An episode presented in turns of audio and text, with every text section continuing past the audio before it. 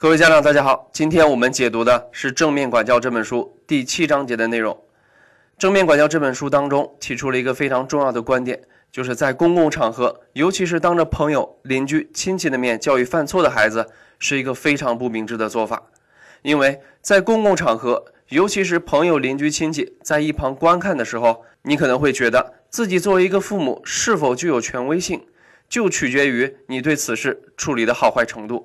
那么在这种情况下，你会不自觉地采用惩罚的方式来满足旁观者，因为惩罚看起来最快奏效。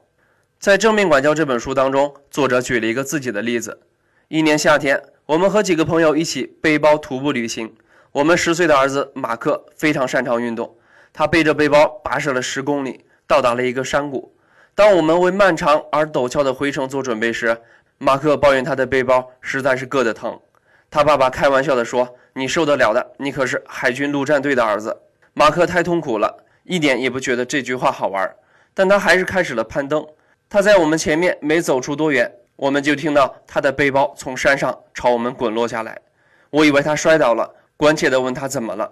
马克生气地回答道：“没什么，就是疼而已。”他不顾自己的背包，继续往上爬。其他人则饶有兴致地看着这一幕。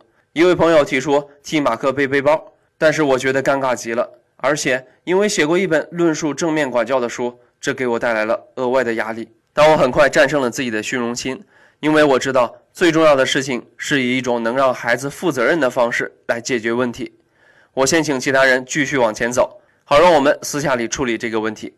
我对马克说：“我敢肯定，你一定非常生气。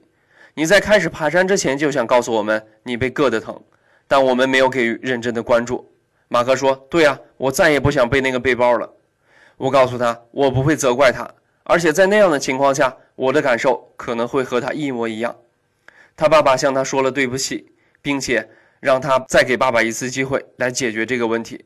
马克的怒气转瞬消失了，他变得非常合作。他和爸爸想出了一个办法，就是把他的外套塞进疼痛的地方当护垫。马克背着背包走完了全程。虽然在这个过程当中有几次小小的抱怨，最后来说一说我的收获吧。当你需要处理孩子的问题时，请一定要避开公共场合，离开旁边的观众，因为教育孩子需要的是冷静清晰的头脑，而不是众人前的作秀。